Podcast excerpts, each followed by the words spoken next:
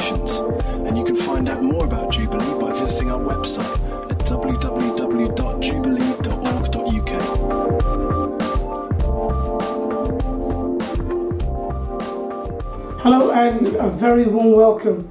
Thank you for joining us. My name is Ray Das and I'm part of the leadership team at Jubilee Church Derby. We are going to on to the next part of our series on race and diversity. Um, if you've missed some of these, I do recommend that you go and have a look at these again. They're on our website at www.jubilee.org.uk. And just click on the media site and um, uh, away you go, and it's all free of charge. Hopefully, you have appreciated and benefited uh, from the challenge this series has presented. I know that I certainly have. Um, it has reminded me um, how much society has changed during my, my lifetime and how much more radical change is required in our world today. I guess for many people, the tragic and needless death of George Floyd caused people to think deeply about the destruction of racism and the value that we actually place on human life.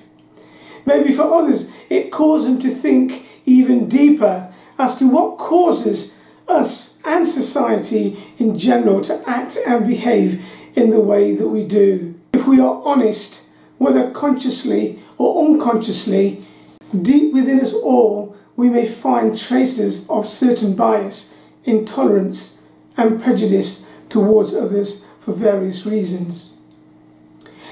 Historical conflicts, wars, disagreements, and hostile exchanges between different countries and people groups can leave its citizens holding onto and harbouring bitterness, anger, and prejudice towards those they perceive as their past and even their current enemies.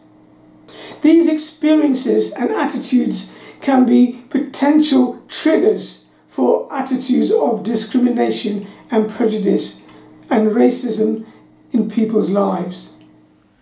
Hello, everyone. Now, let me take your attention to John chapter 4, where Jesus talks with a Samaritan woman. Now, this read is using the NIV version. Now, first, let's look at verse 4 to 9. Now he had to go through Samaria, so he came to a town in Samaria called Sychar near the plot of ground Jacob had given to his son Joseph. Jacob's well was there, and Jesus, tired as he was from the journey, sat down by the well. It was about noon. When a Samaritan woman came to draw water, Jesus said to her, Will you give me a drink? His disciples had gone into the town to buy food. The Samaritan woman said to him, You are a Jew, and I am a Samaritan woman. How can you ask me for a drink? For Jews do not associate with Samaritans. Verse 19 Sir, the woman said, I can see that you are a prophet.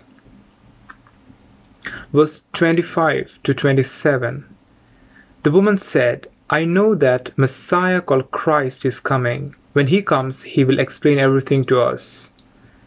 Then Jesus declared, I, the one speaking to you, I am he. Just then his disciples returned and were surprised to find him talking with a woman. But no one asked, What do you want? or Why are you talking with her? Now let's look at verse 39 to 42. Many of the Samaritans from that town believed in him because of the woman's testimony. He told me everything I ever did. So when the Samaritans came to him, they urged him to stay with them, and he stayed two days. And because of his words, many more became believers.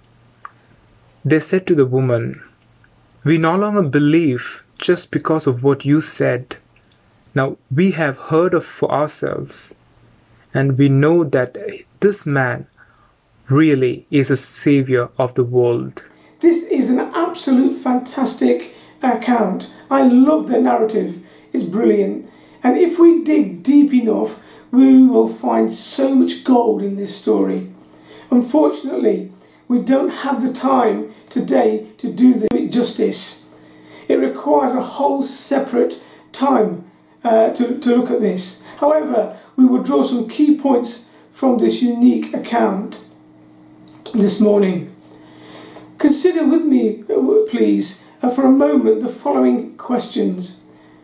Was it a coincidence for Jesus to be in the right place at the well at the right time, with the right person, with the, without the disciples present, in a hostile territory, alone with a woman? May I suggest there are only two outcomes of which only one can be true. They, there are too many things happening all at once for them to be coincidental. The other plausible answer is that this was all planned or even ordained by God. Regardless of your position, this passage demands our attention. So I want to share with you some key points from this story. Number one, Jews and Samaritans did not get on. In fact, there, were, there was deep rooted cultural division and hatred between them. They despised each other, never mind talking to one another. Number two, it was not customary for a woman to chat with the men they did not know, especially alone. Three, the Samaritan woman was a social outcast, avoid, avoiding everyone and visiting the well when nobody else was around. But on this occasion, she was surprised Jesus was there.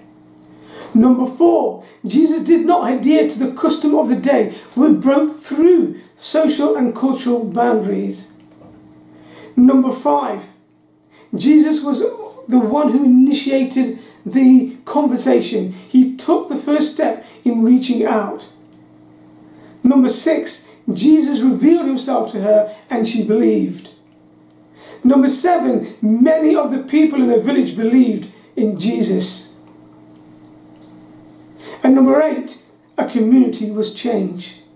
There are many more points to draw out of this passage, but those few points will do for now. So, what can we learn from this incident? Jesus was willing to break the social and cultural rules of his day, and this was no small matter, by replacing them with new kingdom rules.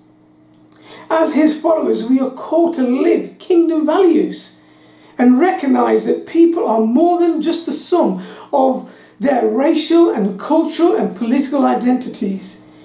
They are God's image bearers who, are, who have sadly lost their way. Jesus calls you and me to put aside the stereotypes that we carry, the prejudices that we hold, the social and cultural lines that we draw. We see he invites us to look at the Samaritan woman and see a sister, not a harlot, not a castaway, not a heretic, not even a foreigner, or even a threat. Where in your life might God be calling you to break through a social rule, break through a cultural boundary, embrace a stranger, or reach out to an enemy? What lines has Jesus crossed and overcome in order to find you and me? It has certainly made me think and re evaluate my thoughts, attitudes, and actions towards others. Yes, racism is wrong, but there are other mindsets and attitudes and behaviours that are equally as wrong. This series has provoked me to examine and challenge my mindset, my heart, to see if my attitudes and actions are pure and biblical. Paul speaks in 2 Corinthians chapter 13 verse 5 and he says this Examine yourselves to see whether you are in the faith. Test yourselves. Do you not realize that Christ is in you? Unless, of course, you failed the test. Racism, after all, is about mindsets, thoughts, heartfelt attitudes, and behaviors. Maybe we all need some time to evaluate our lives in the light of Scripture. Let us test ourselves to see if we are indeed being truthful to God and ourselves. Why not take some time out this week and allow the Holy Spirit to speak and minister you minister to you as you reflect on these things. The very root of racism can be traced back to the fall of creation in Genesis. It was from that time that man had the choice of following God's law or their own version of what was right, wrong, good, or evil. The question is then posed how do we determine what is right or wrong, or what is good or evil? How do we distinguish? Do you distinguish these two by the Word of God? Or do you distinguish them by your own opinion? It is truly unfortunate that the majority of humanity has decided to determine what is good and evil as well as what is right and wrong by their own opinions. So, in essence, God is pushed completely to one side, and the creation that is man then becomes the standard of judgment for absolutely everything. Essentially, man becomes the judge of all things, using his understanding to judge right from wrong and good from evil. You see, when you judge anything or anybody by the standards of yourself, the other person is inferior by definition. Because nobody can be me as well as I can be me. No race can be as good as my race. This is where racism is birthed. And it manifests itself in lots of ways, deep within our hearts and our minds. God did not create us to live in this way. And I want to share three simple truths around God's created order with you this morning. First, we are created in God's image to be His image bearers. Two, we are created to live in harmony, to live in unity with God and man. Three, we're created to know God, to have intimate relationship with Him. So, number one, created in God's image to be His image bearers. The Bible tells us that God created the nations and its peoples. We are His creation, called to know Him and love Him. Genesis chapter 1, verse 27 says, So God created mankind in His own image. In the image of God, He created them. Male and female, He created them. God does not distinguish between black or white, or indeed any other colour. Nor does he reject anyone for their ethnicity, culture, belief, disability, gender, but God welcomes all. Galatians chapter 3 verse 8 says, There is neither Jew nor Gentile, neither slave nor free, nor is there male and female, for you are all one in Christ. As image bearers of the Creator, the physically or mentally challenged have value. Those that society may cast aside, the least fortunate and the vulnerable, have eternal worth. Christ died for the autistic just as much as he did for you and for me. Knowing that we are created in God's image and considering the unfathomable depths of his love for us, we must despise, reject, and oppose any form of racism or indeed any other ism with the understanding that humanity is made in the image of God. We are to be His image bearers, reflecting His beauty, His kindness, mercy, and love to those around us. Number two, created to live in harmony, to live in unity with God and man. Unfortunately, to a large degree, humanity has misunderstood God's created design for mankind and fallen into despair, rejection, and indifference of each other, leading to the erosion of society. This is not God's design, but man's sin manifesting itself through pride and selfishness, insecurity, fear and hostility, along with the, the lack of dignity and respect for his fellow man. Church must view itself through the eyes and heart of Christ, seeing as well as loving as he did. So, how do we accomplish this? We see this wonderfully and graciously demonstrated to us through the discourse between Jesus and the Samaritan woman. In Romans chapter 12, verse 9 and 10, it says, Love must be sincere, hate what is evil, cling to what is good, but be devoted to one another in love. Honor one another above yourselves. As we love God, He teaches us to love ourselves and to love others. Therefore, let us embrace what God has made and love what He loves in the way that He loves. A new understanding of worth, identity, and value is established. You see, this is what Jesus brings.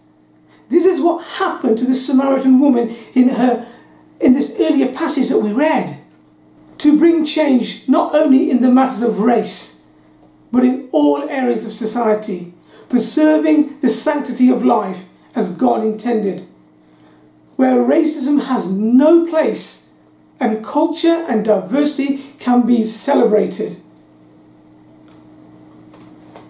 So the question is how ready are we to embrace those from different, different multi ethnic and cultural backgrounds?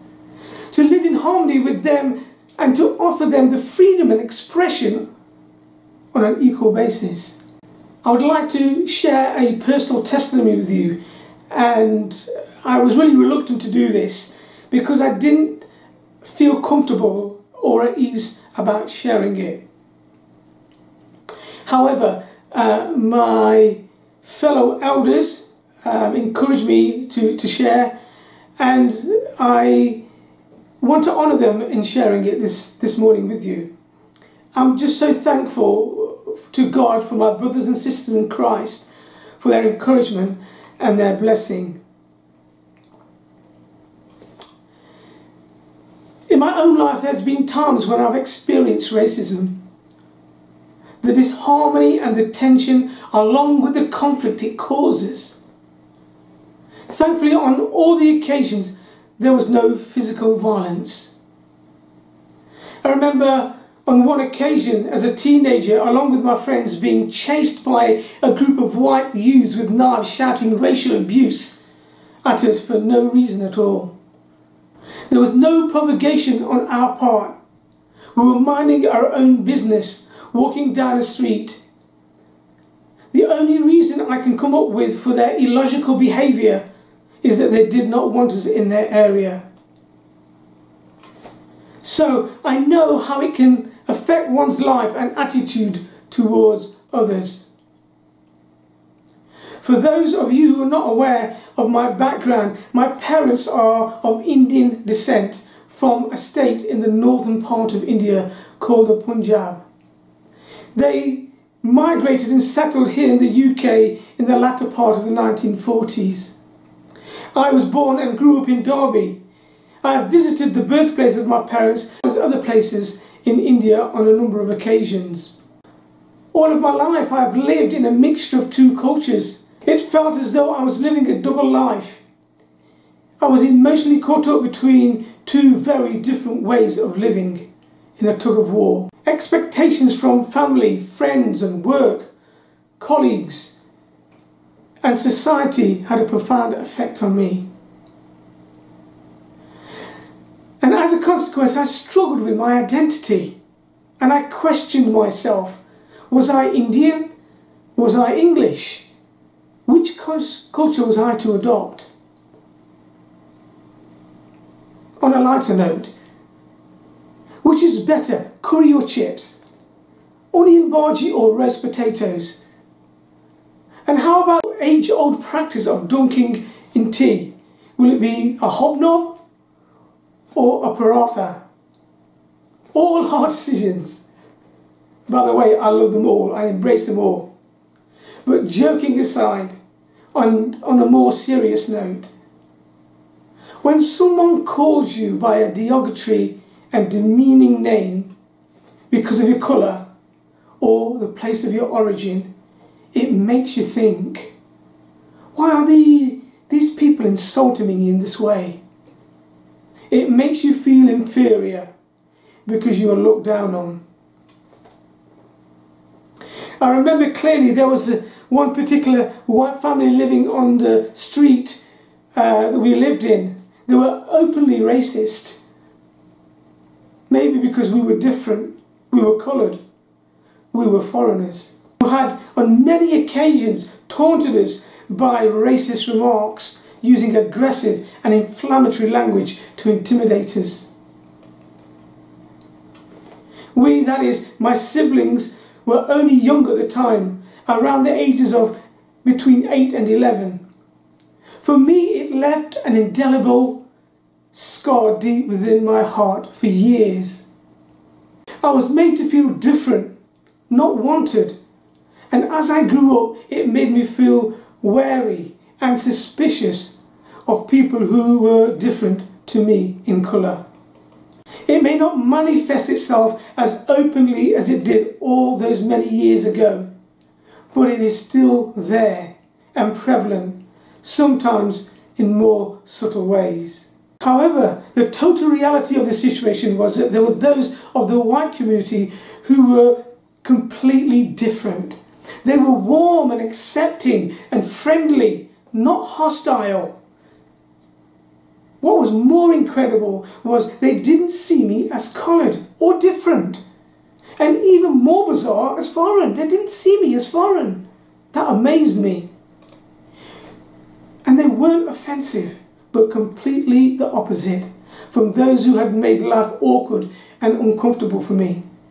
In fact, they accepted, accepted me for who I was and wanted to be my friends.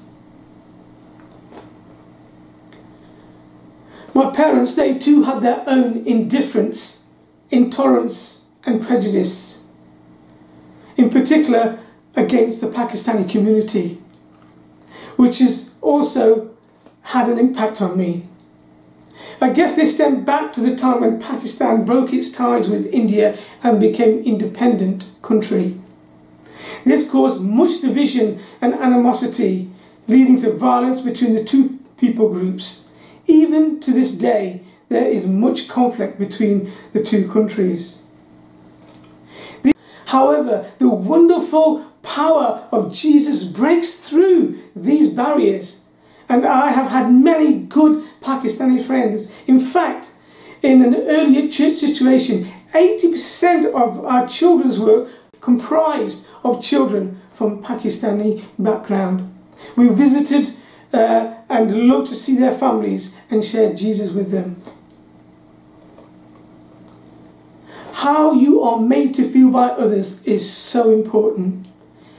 This applies across the board regardless of colour, ethnicity, gender, disability, or class. We have the potential to bring people down as well as up. The way of Christ was always to lift people up. This is what took place in the life of the Samaritan woman. No longer judged, no longer an outcast. She was forgiven, restored. The wonderful truth is, however, we may have been affected by racism, by rejection, or indeed any other form of mistreatment, we can find healing and restoration in Jesus. Whether we were a perpetrator or a victim. We can know and experience the forgiveness and love of Jesus.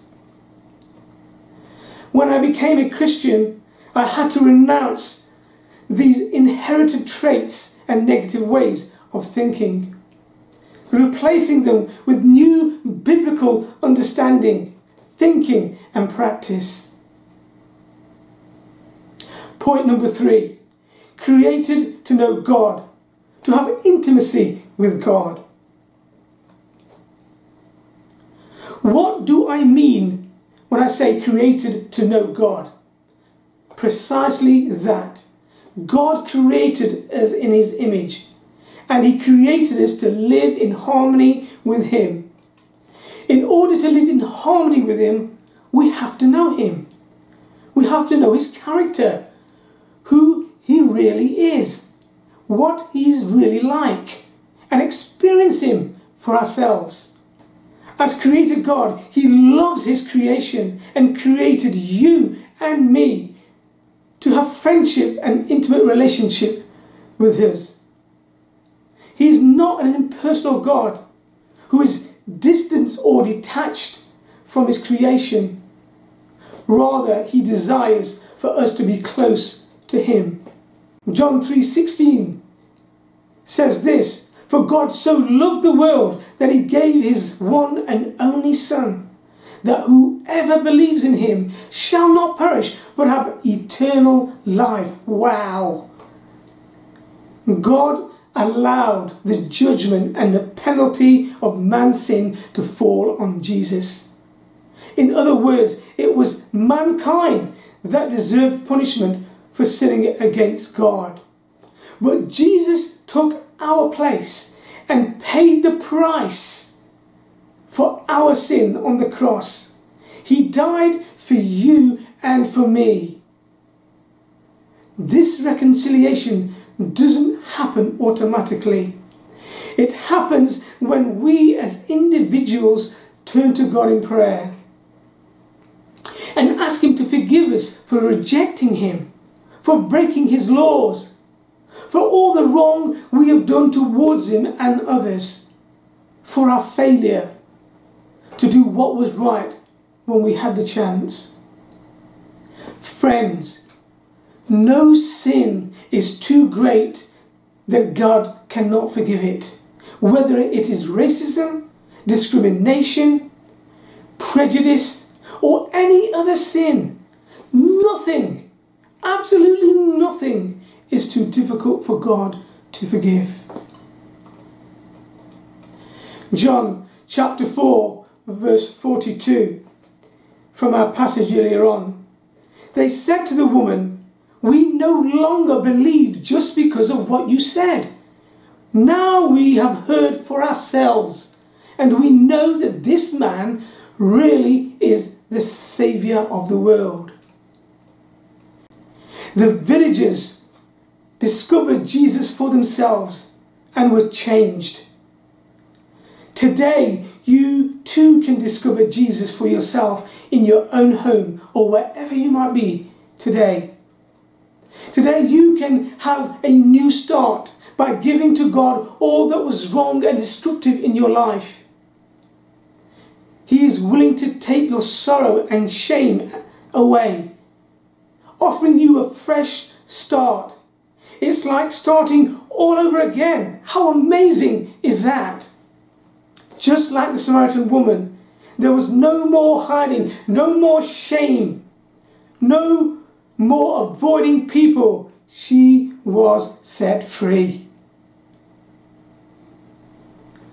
If you have felt challenged today and feel and know deep within that you need and want God's forgiveness, freedom, and love, then may I encourage you right now to click on the salvation link which is about to come on your screen. Also, if you would like to explore more about the Christian faith, then we have a special free online course just for you called Alpha Online. If you would like more information about Alpha, For further details, view our website again at www.jubilee.org.uk or have a chat with one of the online hosts after the meeting. Finally, to finish, I would like to leave three questions for your consideration. Number one, what mindsets, bias, intolerances, or prejudice, if any, do we have that may cause us to steer away from certain people and situations? And how do we overcome these? Number two, what makes us feel uneasy, awkward, maybe inadequate to talk with those of different origin, colour, culture, or background? And how can these be overcome? Question three What do we do and how do we react when we are in the presence of persons whom we feel uncomfortable with? Are our actions biblically aligned? Thank you so much for joining us this morning. Please don't feel you have to rush off, but do join us on Zoom for our coffee time straight after this meeting. The link will appear shortly on your screen. Also, if you would like prayer, our online hosts are available and around to help you. Thank you for listening. Have a great week and God bless. Well, today I'm with Caroline. Caroline, good to see you. Hi, Graham. Great to see you too. Thanks for being here. And uh, we're going to continue our series of conversations, really, we're having with different people in Jubilee. If you missed the previous ones, you can always catch up online. We had uh, uh, previous conversations with T and Nick over recent weeks. Um, so, Caroline, thank you for agreeing to be part of this. So good to uh, explore some of these issues with you. So, why don't you introduce yourself? Tell us a little bit about yourself, and uh, you know whether you all lived, always lived in Derby or you, you found yourself here. Let's uh, hear a little bit of your background and story. Right. Um, so I'm Caroline, and um, I've been going to Jubilee Church probably about uh, 13 years now, so quite a long time. Um, but I've been in Derby much longer. Um, so I moved to Derby when I was 17, and I've been pretty much living in Derby and surrounding Derbyshire most of my adult life. Um, however, prior to that, I had lived in lots of different places, uh, grew up in London, and also lived in Brazil and Singapore. I was actually born in Brazil myself um, wow. and um, of British parents. So my father um, was London born, um, grew up in London for most of his life, uh, well, sort of young life, and he's white. And uh, my mum was born in Guyana when it was still a British colony, so she's a hence a citizen, and she is Black Afro Caribbean. So I'm guess I guess I'm what you would call mixed heritage. Wow. Okay. Cool. That's uh, fantastic background and wonderful to have you you here in Derby. I mean, I guess when your parents got together, uh, a mixed marriage would have been quite unusual. Was it something that they got you know, had had grief for, or they found difficult, or was it yeah. was it easy going for them? Um, yeah, absolutely. Um, so my mom came over to Guyana when she, uh, sorry, came over from Guyana to the UK when she was 18. So I guess she's she's part of that Windrush generation. Came over yeah. to train as a nurse, and um, when she met my dad, um, yeah, there, there, was quite a a lot of um, you know prejudices, I guess, from friends and family and people around because it just was very uncommon in the sort sure. of fifties um, at that time. But they've always been quite um, you know they, have never lived by the rules. They've always like they've known what they wanted and they've always gone for it. So i think they were they probably quite defiant about it you know. Yeah great. Each other. It doesn't matter anything about our background fantastic well fortunately that's much more common these days isn't it which, it is. which is great yeah, um, but so how, so how have you found it then what about uh, you being a person i guess would call what sort of mixed heritage in the UK. How have you how have you found that? Um, it's it has been mixed actually. Um, I would say as a child, um, I'd probably say one of my biggest challenges was this sense of confusion and ambiguity um, about my ethnicity. So I would always get asked questions like, "What are you?" um, and I think kids are, are, quite blunt about it. You know, yes. they kind of want to know, and they'll use those kind of questions. I think as I've got older, um, it's been a bit more subtle but it's still based around this confusion and curiosity about um, you know my ethnicity and, and where I'm from. Um, so I often get one of the first questions I'm asked um, when people start talking to me. They'll, they'll mention my skin color and they'll say, "Oh, you've got a, a lovely tan. You know, have you been on holiday or something like that?" Um, or people will just make assumptions and they'll just say, "Oh, you know, you Spanish or uh, Greek or Italian or you know insert any sort of brown skin coloured uh, Mediterranean looking ethnicity in there and, and they'll sort of make those those guesses. Yeah.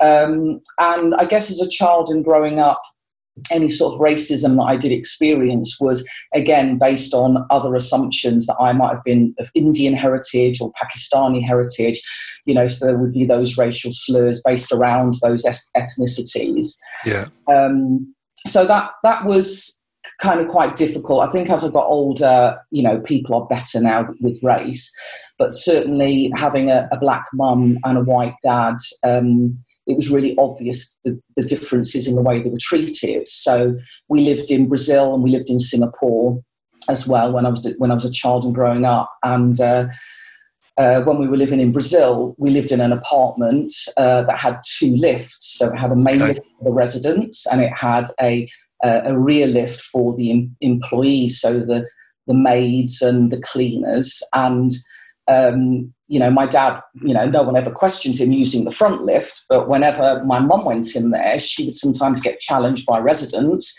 um, and they would say, You're not supposed to use this lift, you're supposed to go around the one at the back. So they've made an assumption because she's black, wow. you know, that, that she's, she's a servant and, she, you know, there's no way she could possibly be, you know, a resident here. Um, but my mum, being my mum, would. Uh, answer them in English and, and basically have a go at them in English, and then suddenly there'd be this like horror of realization. Oh, actually, imagine. I can imagine. Yeah, she, she would give as good as she got. Let's put it that way. Yeah. Um, but but my parents um, were always so proud of their interracial marriage and relationship, and they always encouraged us to be proud of who we were. You know, so they, they both celebrated they both celebrated both sides of our culture. You know, I I was always yeah. proud to to be you know, black and, you know, with my skin tone and my hair. And I was always proud of my white, my dad, dad's heritage because he's got quite a strong Celtic um, heritage as well. So, you know, they, they made us feel proud of who we were. Yeah, brilliant. Brilliant. I was reading a, an article just this week, actually, of a, a young black lawyer uh, experiencing similar prejudice walking into a courtroom and various people making assumptions that she was something other than, than a lawyer and yes. uh, questioning her being here. So, wow. whilst it was something, I guess, that happened to your parents or to your, to your mum, uh, it seems that it's still happening even today. Absolutely, yeah yeah, I, I read that recently as well, that story, and it was quite quite shocking, really. It is, isn't it? It, it really is. And, and that's one of the reasons that we're looking at this subject as a church, because it, it really is a very live subject in our nation, in our culture. Yeah. Uh, and sadly, we you know we've made some progress, which is good, but yeah. sadly we haven't made as much progress as we need to, and there's still more to do, isn't there? Yeah, absolutely. I've really uh, found it helpful talking to you over recent months. So thank you for your your time uh, in that as we've talked about some of these issues together. Mm-hmm. So uh, thinking about us as a church, so for, for, Jubilee, what would some of your top tips be for us, uh, either for us as a church or for, for us as individuals in everyday life? What would you What would you say? Um, I think uh, I mean, there's there's a few, um, but I'll, I'll, I'll, try and keep it short. Um, I think you've got to remember that ethnicity is a really personal thing to that person. So, um, you know, no matter what their ethnicity is, you know, you, you, you can't make those assumptions. Um, and somebody that's of mixed heritage as well, I think because we hold quite an ambiguous position in this world, you know, a world that, that likes to polarize races, black, white, you know, and ethnicities, we're somewhere straddling the two worlds. And I think yeah. that um, you have to be really conscious of that. And actually, mixed people will make their own identities. So some some mixed um, heritage people will have a very strong black influence in their life. So therefore, they may um, identify as black, and they may, um, you know, that, that that may be where where they feel that their identity lies. Yeah. Equally, there may be some uh, people of mixed heritage who have had a very strong white, white influence and and may see themselves more in in that you know arena in terms of ethnicity. Um, I personally love and celebrate you know both aspects of that as yes. well. Yeah. Um, but I, I think, um, yeah, let people lead those conversations. You know, don't just okay. make those assumptions, um, and don't. Again, you know, for, for my experience is, you know, because just because you can't categorize someone and look at someone and say, oh, they're black, they're Indian, they're white, you know, they're Chinese, whatever. There is there isn't a need to categorize people, and there isn't a need to yeah. tick that box before you get to know that that person. You need to understand that they're a person first and foremost, and actually more appropriate would be things like, oh, how, you know, how, how, have you ended up in Derby? You know, do you work here? Or, you know, those kind of questions yeah. that you're asking conversations rather than getting straight to that, you know, oh, sure. not, not quite sure, you know, where you are um, or yeah. who you are. Um, because I think as that relationship grows, um, I think that people will be more comfortable to be quite open about that and yeah. talk about that because you've taken an interest in them you know, yes, their culture and their heritage is, is, a massive part of who they are, but it's not shouldn't be the leading question. Um, sure. And, and and I just think the final thing, again, I don't think this is much much more of a problem now, but being careful around terminology. So yeah. um, when I was growing up, I was called half caste because that was the that was the term that was used for mixed race people, um, and even now um, I still have to challenge people with, with that terminology um, because you know the connotations of half is that it's not complete. You know what I mean? And and and, and there's yeah. all of that. Um, so you know uh, we've been using the term mixed heritage, and, and that that's the sort of acceptable term at the moment. But I think just you know again be led by that person. How do they call themselves? How do they identify? their ethnicity, and it's, sure. ensure that we are respectful of whatever terms that they want to use um, and however they want to identify.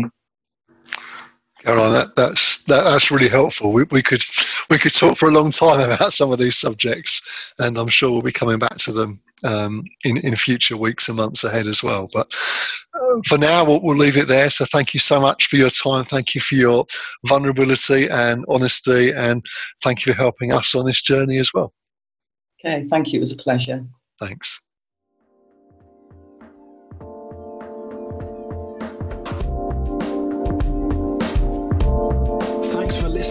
Jubilee Church podcast. Feel free to check out our website at www.jubilee.org.uk and come along on any Sunday morning.